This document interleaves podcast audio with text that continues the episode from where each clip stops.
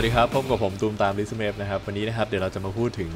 ซีรีส์เรื่อง Kingdom ใน Netflix กันนะครับ คือซีรีส์ Kingdom นี้ที่เราพูดถึงเนี่ยเป็นซีรีส์เกาหลีนะครับ เนื้อหาเนี่ยก็จะเกี่ยวกับการเมืองแล้วก็เกี่ยวกับซอมบี้นะครับ คือถ้าเกิดใครที่ติดตามอยู่เนี่ยก็จะรู้ว่าตัวผมเองเนี่ยชอบซอมบี้มากๆอยู่แล้วนะครับ แล้วก็จริงๆ ก็ไม่เคยดูหนังเกาหลีเลย แต่ว่าไปดูหนังเกาหลีเรื่องแรกเนี่ยก็คือ Train to Busan นะครับ ซึ่งหลังจากที่เราดูเรื่องนั้นเนี่ยเราประทับใจในซอมบี้เกาหลีนะครับ เราก็เลยติดตามเรื่องนี้ต่อดูว่าจะทำได้ดีไหมนะครับ ส่วนตัวนะครับรู้สึกว่าเขาทำได้ดีนะครับทั้งฉากทั้งบทนะครับแล้วก็ทั้งซอมบี้การแต่งหน้าอะไรต่างๆเนี่ยคือ production เกาหลีมันก็ใหญ่อยู่แล้วอะเนาะแล้วก็ดาราหลายคนเนี่ยก็เรียกได้ว่าเป็นตัวก็มีชื่อเสียงอะนะครับอย่างเช่นตัวนางเอกนะครับซอบีเนี่ยก็เล่นหนังฮอลลีวูดมากมายนะครับแล้วก็ตัวพระเอกเนี่ยก็เป็นพระเอกที่เราคุ้นเคยอยู่แล้วนะครับจากเจ้าชายเย็นชาใช่ปะเออประมาณนั้นนะครับเอาล่ะทีนี้นะครับเดี๋ยวเรามาพูดกันต่อ คือตัวเนื้อหาเนี่ยจะเกี่ยวกับการเมืองแล้วก็ซอมบี้เป็นหลักนะครับคือการเมืองเนี่ยก็จะเป็นเกี่ยวกับว่าพระเอกเนี่ยเหมือนเขาสงสัยประมาณว่า พ่อเขาอะตายไปแล้วหรือว่าอะไรประมาณนี้นะครับ แล้วคราวนี้ฝั่งตัวร้ายเนี่ยก็คืออัครมหาเสนาบดีนะครับ ชื่อว่าโจฮักจูนะครับ โจฮักจูเนี่ยมี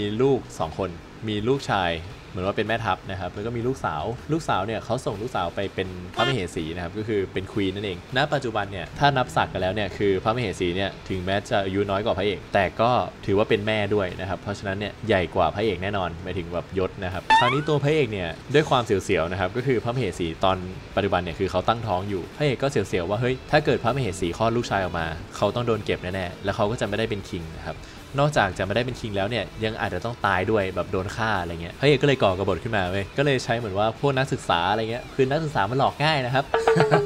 แซวแซว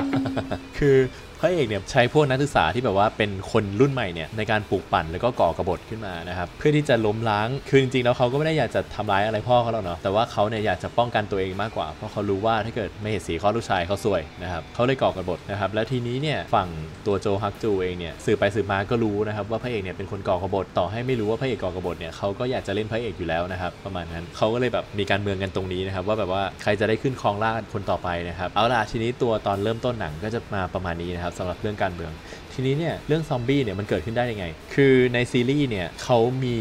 เรียกว่าสมุนไพรอันหนึงเนี่ยเป็นสมุนไพรคืนชีพนะครับซึ่งคนที่ทำให้เกิดซอมบี้เนี่ยก็คือหมออีนะครับหมออีเนี่ยเป็นเป็นแพทย์หลวงนะครับซึ่งเคยลาออกจากราชวังไปแล้วเมื่อ 3 ปีก่อนเนื้อเรื่อง ในซีซั่นแรกนะครับหมออีกลับมารักษาคิงรอบนี้เนี่ยเพราะว่าโจฮักจูเป็นคนเรียกมาโจฮักจูเนี่ยรู้ว่าหมออีมีสูตรในการทำยาคืนชีพนะครับแต่ก็ไม่รู้หรอกว่าคืนชีพขึ้นมาแล้วเนี่ยคนที่คืนชีพจะคืนชีพขึ้นมาเป็นอะไรนะครับซึ่งในหนังเนี่ยคืนชีพมาปุ๊บกลายเป็นซอมบี้นะครับก็คือแบบไม่มีความคิดความอ่านอะไรแล้วมีแต่แบบความกระหายอยากจะกินเลือดกินเนื้อนะครับแต่ว่าตามหลักตามแบบเขาเรียกว่าอะไรกฎมนเทียนบานเนี่ยคือโจฮักจูก็อ้างว่าถ้าเกิดคิงยังไม่ตายเนี่ยพระเอกก็ไม่มีสิทธิ์ขึ้นของราชใช่ปะเพราะฉะนั้นเนี่ยเขาก็ไม่สนนะขอให้คิงเนี่ยขยับตัวได้ให้แบบมีอายุอยู่ต่อแล้วกัน จะเป็นซอมบี้เป็นคนไม่สนนะครับ เพราะว่าเขาอะกลุ่มอำนาจในหวังไว้อยู่แล้วนะครับ เพราะว่าเขาแบบก็เป็นหัวหน้าพักแฮวอนโจนะครับประมาณนี้นะครับเอาล่ะทีนี้นะครับหลังจากที่ตื่นมาเป็นซอมบี้ปุ๊บเนี่ยคือตอนแรกก็มีฟาบาทคนเดียวที่เป็นซอมบี้ใช่ปะแต่ว่า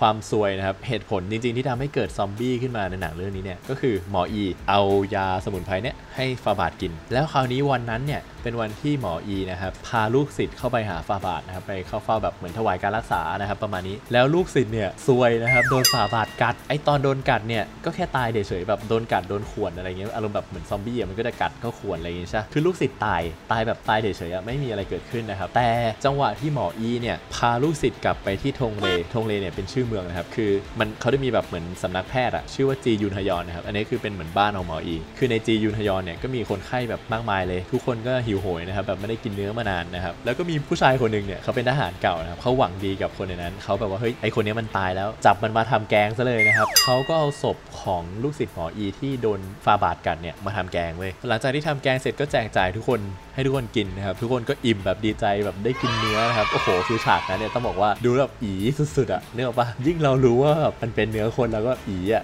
ไม่รู้ว่าอร่อยหรือเปล่าแต่คนในหนังก็แบบโอ้อร่อยมากอย่างนี้ครับกินไปกินมาทุกคนตายหมดเว้ยพอตายหมดเสร็จปุ๊บนะครับไม่ตายเปล่าเขาฟื้นขึ้นมาครับฟื้นขึ้นมากลายเป็นซอมบี้คราวนี้เนี่ยซอมบี้พวกนี้เนี่ยคือเหมือนว่าตื่นมาปุ๊บก็กินทุกคนที่อยู่ในจียุนฮยอนหมดแต่ว่ามีคนรอดมาได้ 2 คน ก็คือนางเอกนะครับซอบีกับยองชินนะครับเป็นทหารนะครับสองคนนี้รอดมาได้สองคนนี้เนี่ยรู้สึกว่าน่าจะมีบทบาทสำคัญนะครับในซีซั่นแรกเนี่ยคือสำคัญมากเลยแหละซอบีเนี่ยหลังจากที่รอดมาจากจียุลฮยอนได้ก็พยายามไปหาทางรักษาโรคซอมบี้นะครับเพราะว่าเขาอะได้ยินอาจารย์เขาอาจารย์เขาก็คือหมออีใช่ไหมได้ยินอาจารย์เขาบอกประมาณว่าเฮ้ยโรคเนี้ยมันรักษาได้มันรักษาได้ มันเกิดจากสมุนไพรคืนชีพ สีม่วงอยู่ที่หุบเขาน้ำแข็งอะไรประมาณนี้นะครับซอบีก็เลยพยายามหาวิธีรักษาอยู่นานนะครับแต่สุดท้ายในซีซั่นแรกเนี่ยก็ยังหาวิธีรักษาไม่ได้นะ ก็จบซีซั่นแรกไปก่อนนะครับ ยังหาไม่ได้ ไม่รู้ว่าในซีซั่นอื่นๆเนี่ยจะหาได้ไหม แต่ส่วนตัวนะครับ รู้สึกว่าไม่มีทางรักษาได้ครับ เพราะว่าตอนจบซีซั่นแรกเนี่ย คือซอมบี้เนี่ย มหาศาล ฝั่งตะวันออกเฉียงใต้เนี่ย คือเละหมดแล้วนะครับ เป็นซอมบี้หมดเลย และตั้งแต่ทงเลขึ้นมาเรื่อยๆนะครับ คือซอมบี้มันระบาดไวมากนะครับ คือในซีรีส์เนี่ย เหมือนวันว่าโดนกัดปุ๊บ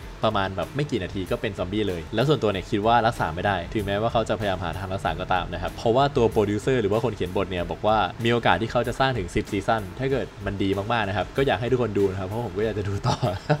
ตอนนี้เนี่ยซีซั่น2เนี่ยประกาศว่าจะฉายประมาณต้นปีหน้านะครับ ก็ถ้าเกิดใครสนใจเรื่องพวกนี้นะไปดูนะครับ ผมอยากดูซีซั่นต่อๆไปนะครับ เอาล่ะคราวนี้เราตัดมาเรื่องอื่นกันบ้าง เดี๋ยวเราขอเล่าเนื้อหาเกี่ยวกับตัวละครกันหน่อยแล้วกันเนาะ คือตัวละครเนี่ยเขาแบ่งเป็น 2 ฝั่งหลักๆ ก็คือฝั่งคนที่สนับสนุนพระเอก แล้วก็ฝั่งที่เป็นตัวร้ายนะครับ ไล่จากฝั่งพระเอกก่อนแล้วกัน คือฝั่งพระเอกเนี่ยก็คือตัวพระเอกเองชื่ออีชางนะครับ เป็นองค์รัชทายาท มีโอกาสสูงนะครับที่จะได้เป็นคิงคนต่อไปนะครับ แต่ว่าตอนนี้เนี่ยยังซวยๆอยู่นะครับ ตอนจบภาคแรกเนี่ยก็ต้องละเหตุละเหไปอยู่แบบทางใต้นะครับ และคราวนี้คนที่สองนะครับคือชื่อมูยองนะครับลุงคนนี้เนี่ยเป็นองคลักษ์ของพระเอกนะครับคือแบบมันก็คงดูแลพระเอกมานานอะ่ะแต่ส่วนตัวเนี่ยรู้สึกคลางแคลงใจ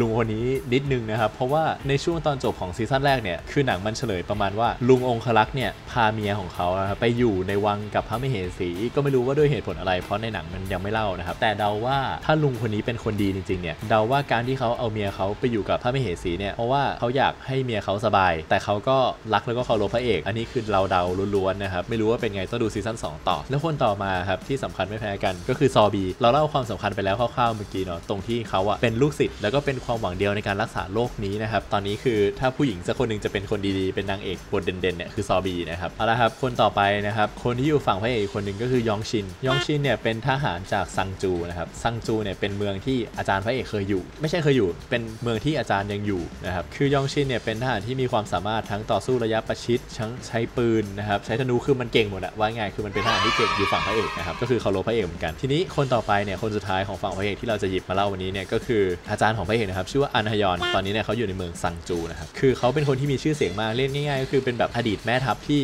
มีอำนาจมากอะแต่ว่าตอนนี้เนี่ยเขาเลิกเล่นการเมืองไปแล้วนะครับคือเขากลับไปอยู่ที่บ้านเกิดของเขา แล้วก็พยายามไม่ยุ่งกับเมืองหลวงอีกอะไรเงี้ยแต่พระเอกเนี่ยเชื่อว่าถ้าเขาพาอาจารย์เขาไปคุยกับคนในวัง คนที่เป็นพวกเสนาบดี คนที่เป็นแบบพวกนักการเมืองในวังเนี่ยพวกนั้นเนี่ยจะให้ความเคารพอันฮยอน อาจารย์เขาเนี่ยเลยเป็นความหวังสุดท้ายของพระเอก ถ้าเกิดพระเอกเอาอาจารย์แบบอยู่พวกได้ แล้วก็พาไปคุยที่เมืองหลวงได้เนี่ยมีโอกาสสูงที่พระเอกจะได้เป็นคิงคนต่อไปว่าไง ทุกคนน่าจะสนับสนุนพระเอกนะครับแต่คราวนี้ครับเรามาเล่าถึงฝั่งตัวร้ายบ้างฝั่งตัวร้ายเนี่ยเอาจริงก็มีไม่กี่คนนะครับแต่เอาตัวหลักๆเลยเนาะตัวหลักเนี่ยก็คือโจฮักจูโจฮักจูเนี่ยเราเล่าไปแล้วนิดนึงก็คือเขาเป็นอัครมหาเสนาบดีคือตำแหน่งวันใหญ่มากอะแล้วก็เป็นหัวหน้ากลุ่มแฮวอนโจ ซึ่งมีอำนาจมีเงินนะครับอำนาจเยอะกว่าสำนักราชวังนะครับแล้วคราวนี้นะครับเขาก็มีลูกสาวลูกสาวเป็นพระมเหสีเนาะก็จริง ๆ ก็ยังไม่ค่อยมีบทอะไรมากนะครับในหนังเนี่ยเขาบอกว่าตัวมเหสีเนี่ยตั้งท้องใช่ปะแล้วก็ต้องคลอดลูกชายให้ได้นะครับคือพ่อบอกมาแบบนี้ว่าเฮ้ยเจ้าต้องคลอดลูกชายให้ได้คราวนี้สูตรของตัวมเหสีเนี่ยก็คือเก็บคนท้องทุกคนที่ไม่มีผัวผัวตายหรือว่าเป็นไม้อะไรเงี้ยแต่ท้องนะครับเอามาเลี้ยงในวัง หลังจากที่เลี้ยงเนี่ยถ้าเกิดใครคลอดลูกสาวก็จะโดนฆ่า แต่ถ้าใครคลอดลูกชายก็ยังไม่รู้นะครับก็น่าจะโดนฆ่าเหมือนกันแหละแล้วก็เคมว่าลูกชายคนนี้เป็นของตัวเอง คือเขาแกล้งท้องนะครับที่เราพูดไปแล้วนิดนึงก็คือเมียขององครักษ์พระเอกเนี่ยดันอยู่ที่นั่นด้วยแล้วก็ตั้งท้องนะครับผมก็ไม่รู้เหมือนกันว่าเขาจะคลอดมาเป็นลูกชายหรือเปล่านะครับแต่ก็คิดว่าเขาน่าจะคลอดมาเป็นลูกชายเนาะเพราะหนังมันปูมาขนาดนี้แล้วอะนึกออกปะเออก็อาจจะนะครับตัวมเหสีในซีซั่นแรกเนี่ยก็ยังไม่ค่อยมีบทอะไรแบบโดดเด่นมาก คือส่วนใหญ่แล้วบทจะเทไปอยู่ที่พ่อเขามากกว่านะครับคือก็มีเล่านิดหน่อยนะครับแล้วก็ตอนจบเนี่ยเหมือนประมาณว่าเขาก็ได้ขึ้นมาเป็นผู้สำเร็จราชการแทนนะครับก็คือมีอำนาจสูงสุดอะเป็นจักรพรรดินีนะครับของประเทศนะครับซึ่งจริงๆแล้วผู้อยู่เบื้องหลังเนี่ยก็คือพ่อเขานั่นเองอะแล้วก็คนต่อไปนะครับของฝั่งตัวร้ายเนี่ยก็จะเป็น